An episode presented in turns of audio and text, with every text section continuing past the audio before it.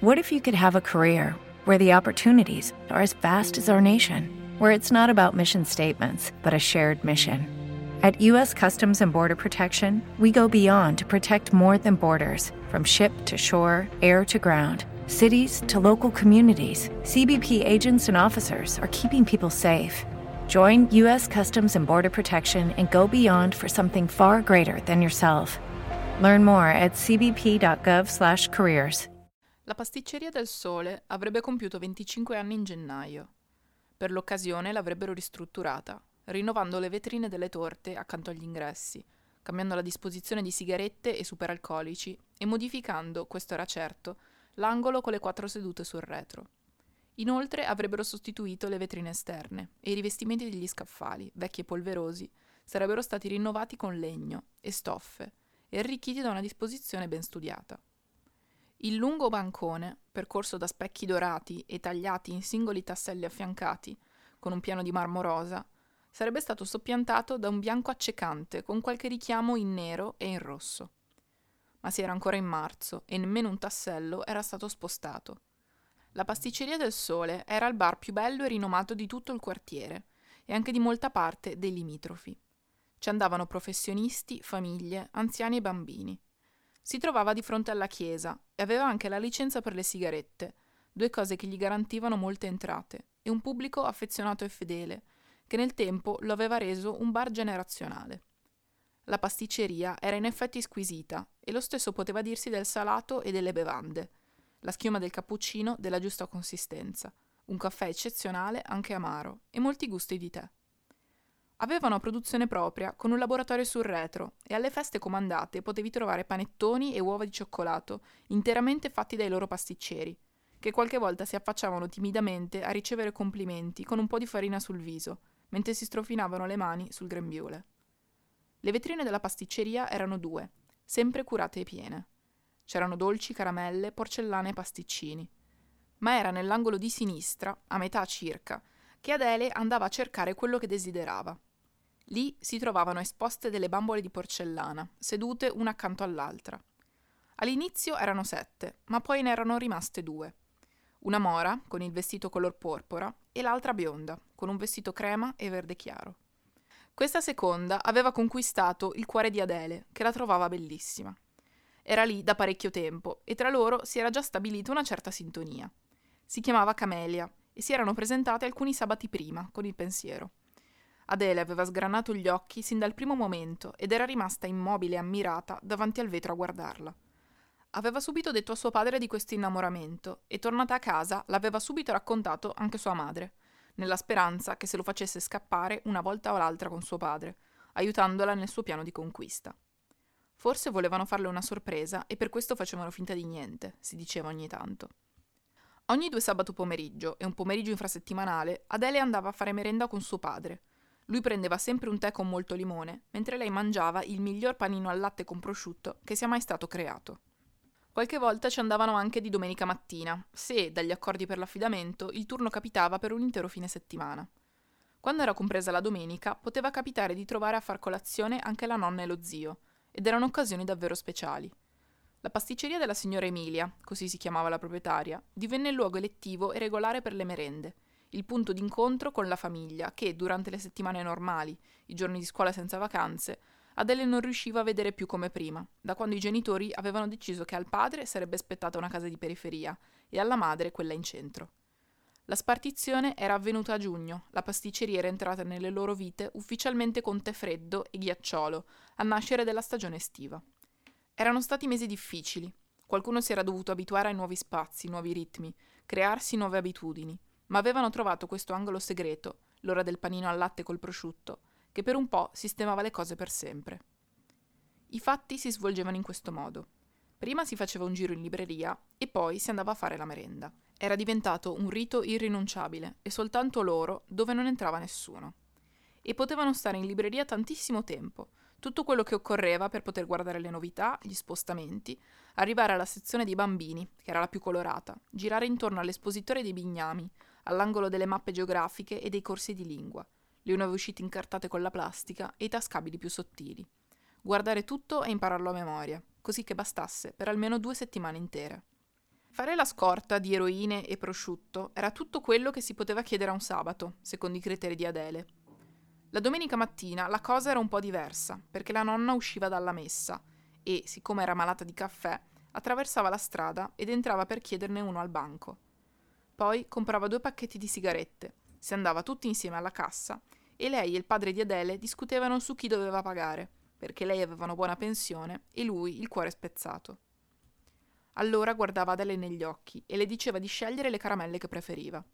In momenti di particolare coraggio, Adele rispondeva con un secondo panino al latte prosciutto, altrimenti si accontentava delle caramelle dure, a forma di fetta d'arancia o limone, che quando si rompono in bocca ti frizzano tutta la lingua e ti fanno stringere gli occhi, come quando ti sorprende il sole dritto nelle pupille.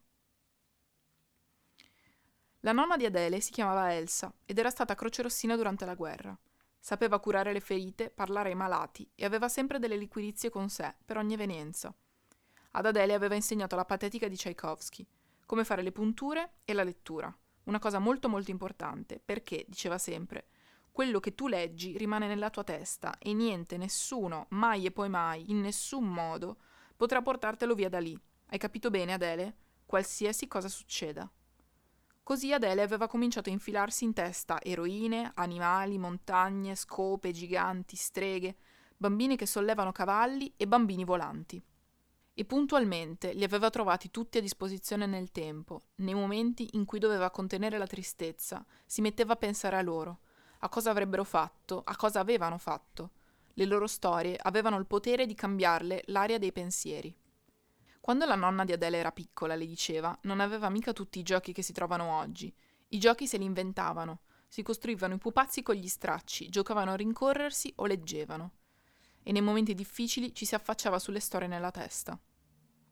Adele era rimasta molto affascinata da questo, che le sembrava davvero un superpotere, piuttosto vantaggioso e facile da ottenere.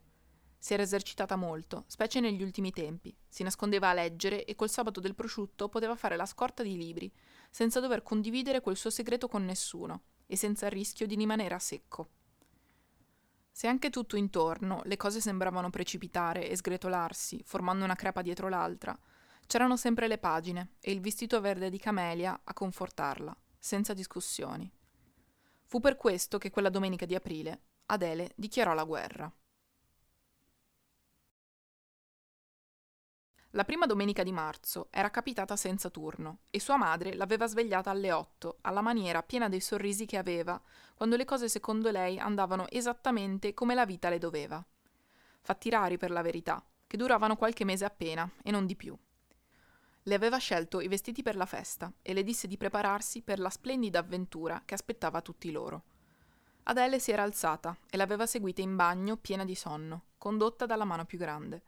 I movimenti della madre erano delicati ma sbrigativi, di quando si è sbrigativi per la felicità incontenibile, di quando si cerca in tutti i modi di contagiare anche gli altri, perché un sentimento diverso dal proprio, su un'altra faccia, irrimediabilmente farebbe crollare tutto, e a volte non si è pronti. Si poteva respirare quella particolare felicità egoista che non è interessata a coinvolgere soltanto, ma prima di tutto a ottenere. Le sorrideva e la incalzava. Adele, adesso finiamo di farci belle e andiamo a fare una colazione super. Diceva cose così, parole come super, grande, stupendo. Era un continuo in quei momenti. Sarebbe stato stupendo in qualsiasi altra occasione, con i dovuti correttivi, gioire con la propria famiglia. Ma non così. Così era solo gioire completamente incuranti di un cuore distrutto da un papà, in un'altra casa. Adele riusciva a malapena ad alzare il braccio giusto, quando doveva infilarlo nella manica, a prendere in mano lo spazzolino, a non inciampare nelle calze.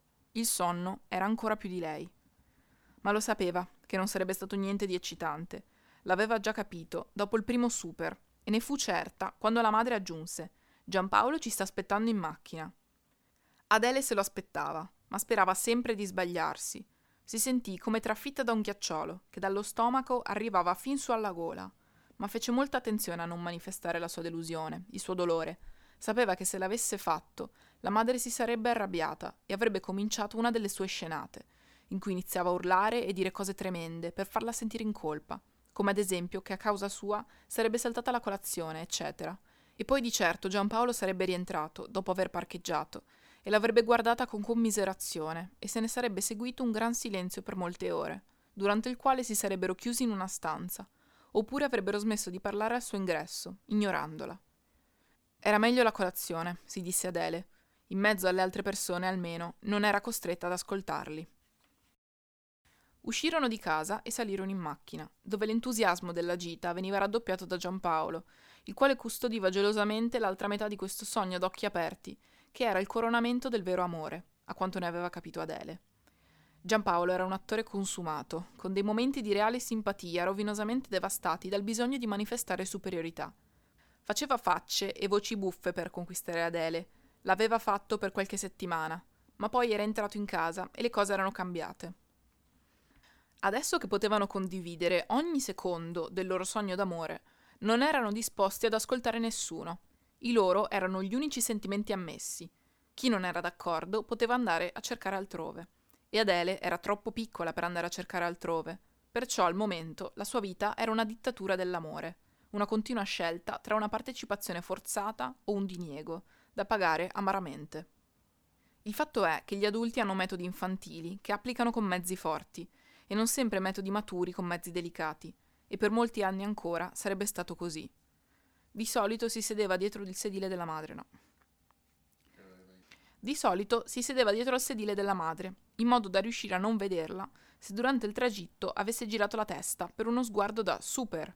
Giampaolo guidava, perciò si sarebbe girato solo ai rossi, eventualmente. Amore, lo sai dove andiamo a fare colazione oggi? A poche traverse da casa si trovava una pasticceria che faceva dei bomboloni al cioccolato meravigliosi. Si chiamava Novecento e il cacao era talmente abbondante che potevi addirittura tenerti i baffi per ben quattro fazzolettini da banco, quelli rettangolari e un po' ruvidi. Adele sentì il posto nello stomaco già pronto. No, disse. Allora la madre guardò Giampaolo e si sorrisero complici. Lei gli mise una mano sull'avambraccio e cominciò ad accarezzarlo. Dai, diglielo tu. Glielo dico io? Dai, vediamo se indovina, continuò. Andiamo alla, alla. Adele non diceva nulla e Giampaolo continuò. Pass, pass. Pensò al bombolone e immediatamente tutto quel cioccolato le fece quasi venire voglia di partecipare allo stupido gioco. Pasticceria so, so, sole.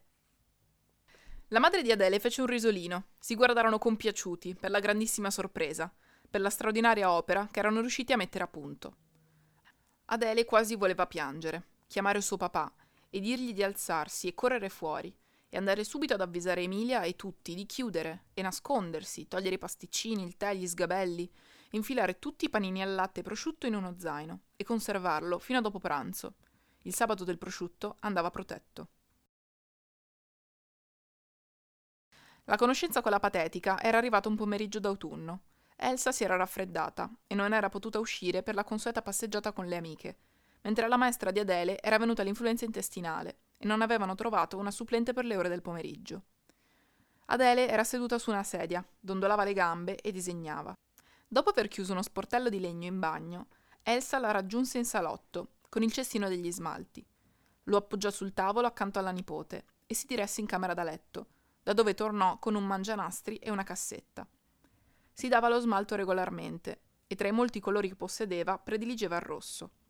Era un rito quello dello smalto che Adele seguiva sempre con molta ammirazione. Prima appariva. Prima apriva il mangianastri e infilava la cassetta. Poi richiudeva lo sportellino e spingeva il grosso pulsante nero, mettendoci più forza del dovuto, perché credeva poco nella tecnologia. Una volta partita la musica, apriva il cestino e cominciava, l'odore di acetone, la lima sull'unghia con pendenze diverse, poi il perfezionamento, seguendone la forma e la vernice. Faceva le cose con molta grazia e dava il tempo ad Adele di osservare ogni singolo passaggio. Un giorno le avrebbe anche chiesto di metterle lei la vernice e del colore che preferiva. A un certo punto si era interrotta. Aveva chiuso gli occhi e con la mano destra che reggeva il pennellino dirigeva la musica. Senti Adele, senti che sconvolgimento? Adele non era sicura di aver capito bene la cosa. È la patetica questo, è un addio liberatorio, lo senti? Chiudi gli occhi, cosa vedi? Mi sembra una ballerina. Molto bene, tesoro, una ballerina con le braccia che si alzano e accarezzano l'aria. E poi? E poi il pubblico la ammira e lei sorride. Come le principesse? Come le principesse. E cosa pensa?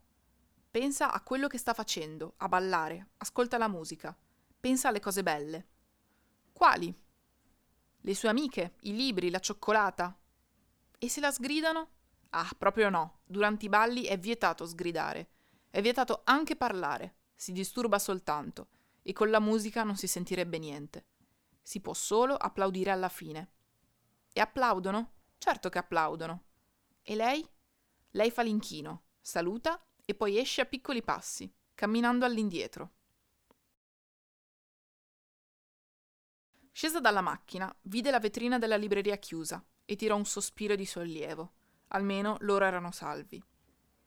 Nei pochi passi che la separavano dall'ingresso, una grande vergogna le accese improvvisamente la faccia. Si rese conto che stava per entrare in un posto dove la conoscevano tutti per il panino e il tè e la nonna con le liquirizie sparse nella borsa, con degli impostori. E adesso?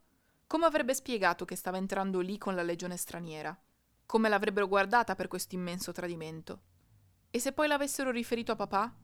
Sicuramente ne sarebbe stato tristissimo e forse avrebbe pianto. Magari si sarebbe detto che Adele avrebbe potuto anche chiamarlo per provare a mettere tutto in salvo. Si fermarono a guardare le vetrine. Adele pensò a Camelia e di nuovo si sentì il ghiacciolo dallo stomaco alla gola, così forte che quasi desiderò piuttosto saperla nelle braccia di un'altra bambina, ma fuori pericolo. La madre e Giampaolo si fermarono un momento a guardare la vetrina e a ridere di qualcosa tra loro. Poi si avvicinarono un po' a lei e, sempre guardando la vetrina, dissero a voce più alta: Ma che bambole meravigliose! Ti piacciono, Adele? Adele alzò le spalle, cercando di mostrare disinteresse. Si trovava in un disastro. Entrarono dalla porta a vetri, accanto al frigo delle torte, come i colonizzatori dovevano aver messo piede a casa degli altri per tutti i secoli, e salutarono sorridenti. Adele non aveva il coraggio di alzare gli occhi, si guardava la punta delle scarpe, sperando che nessuno la riconoscesse. Ma era impossibile. Giampaolo ordinò un caffè in vetro e uno macchiato, e si voltò verso Adele in attesa della sua ordinazione. Adele disse che non voleva niente, così le presero un bicchiere d'acqua. Si avvicinò alla vetrina del salato e in silenzio guardò cosa c'era.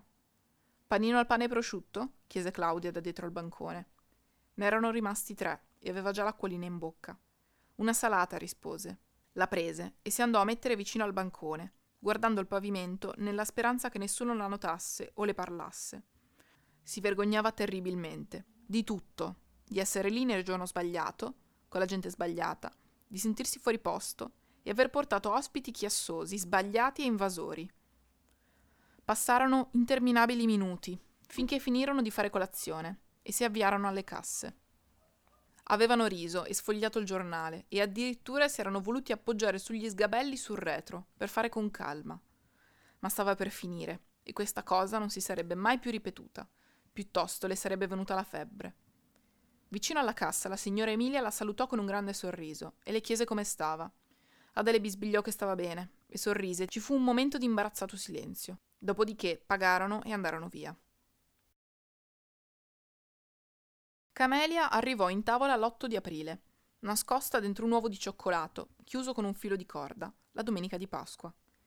Il tavolo non era quello giusto, di fronte alla sedia di Giampaolo, che tutto contento aveva portato a casa un uovo, lui che dormiva nel letto sbagliato da un tempo troppo piccolo per essere misurato mentre il suo papà dormiva dall'altro lato della città, vicino al prosciutto, ed era arrivato giusto in tempo per il brindisi a casa dei nonni. Per questo Camelia era fondamentale, vegliava su di lui, fino al giorno in cui papà l'avrebbe presa per portarla da lei, e poi tutto si sarebbe risolto. Adele guardò l'enorme uovo. Si vedeva che non era chiuso bene. Iniziò a scartarlo e subito intravide un triangolo di pizzo crema e verde nella fessura del cioccolato di nuovo sentì la terribile scossa del ghiacciolo dallo stomaco fino alla gola. Camelia era lì, di fronte a lei. Hai visto che bel regalo ti ha fatto Giampaolo, Adele? Era proprio quella che volevi, no? Non è un regalo super? Giampaolo ha fatto proprio una cosa bellissima. La madre si precipitò su queste parole, perché evidentemente la figlia ci stava mettendo troppo a raggiungere l'entusiasmo necessario. Ma lo disse anche perché non poteva sapere che proprio allora una ballerina vestita di verde era arrivata in soccorso ad Adele insieme alla musica, brillando come una principessa, coraggiosa che non poteva più sentire niente. Piena di cose belle come amiche, libri, caramelle.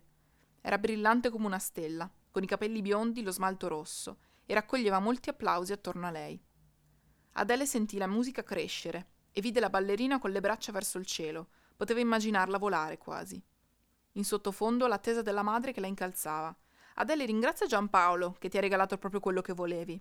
Ma era lontano. La voce era impastata, fino a diventare un suono soffuso e sfocato, come certe foto sbagliate, o il rumore dell'acqua che scivola sempre più velocemente nello scarico, dopo che sono stati chiusi i rubinetti dei piatti. Adele guardava Camelia, i suoi vestiti, i suoi capelli, la sentì dirle col pensiero che anche lei era bella come una principessa. Vide la sua ballerina sorridente, perdersi in una piroetta, mentre sul palco piovevano caramelle di liquirizia e dai lati milioni di spicchi di arancia che frizzano la lingua, e una scorta senza fine di panini al latte col prosciutto, di quelli che per un po' sistemano le cose per sempre. E poi le eroine, animali, scope e incantesimi la circondarono, fino a farle sentire calore sulle guance e nella gola. Si disgelò lo stomaco e seppe di essere al sicuro.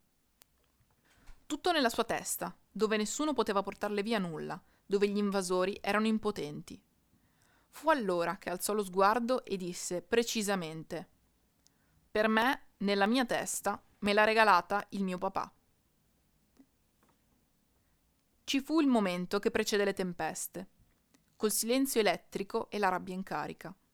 Ci fu l'attimo i cui...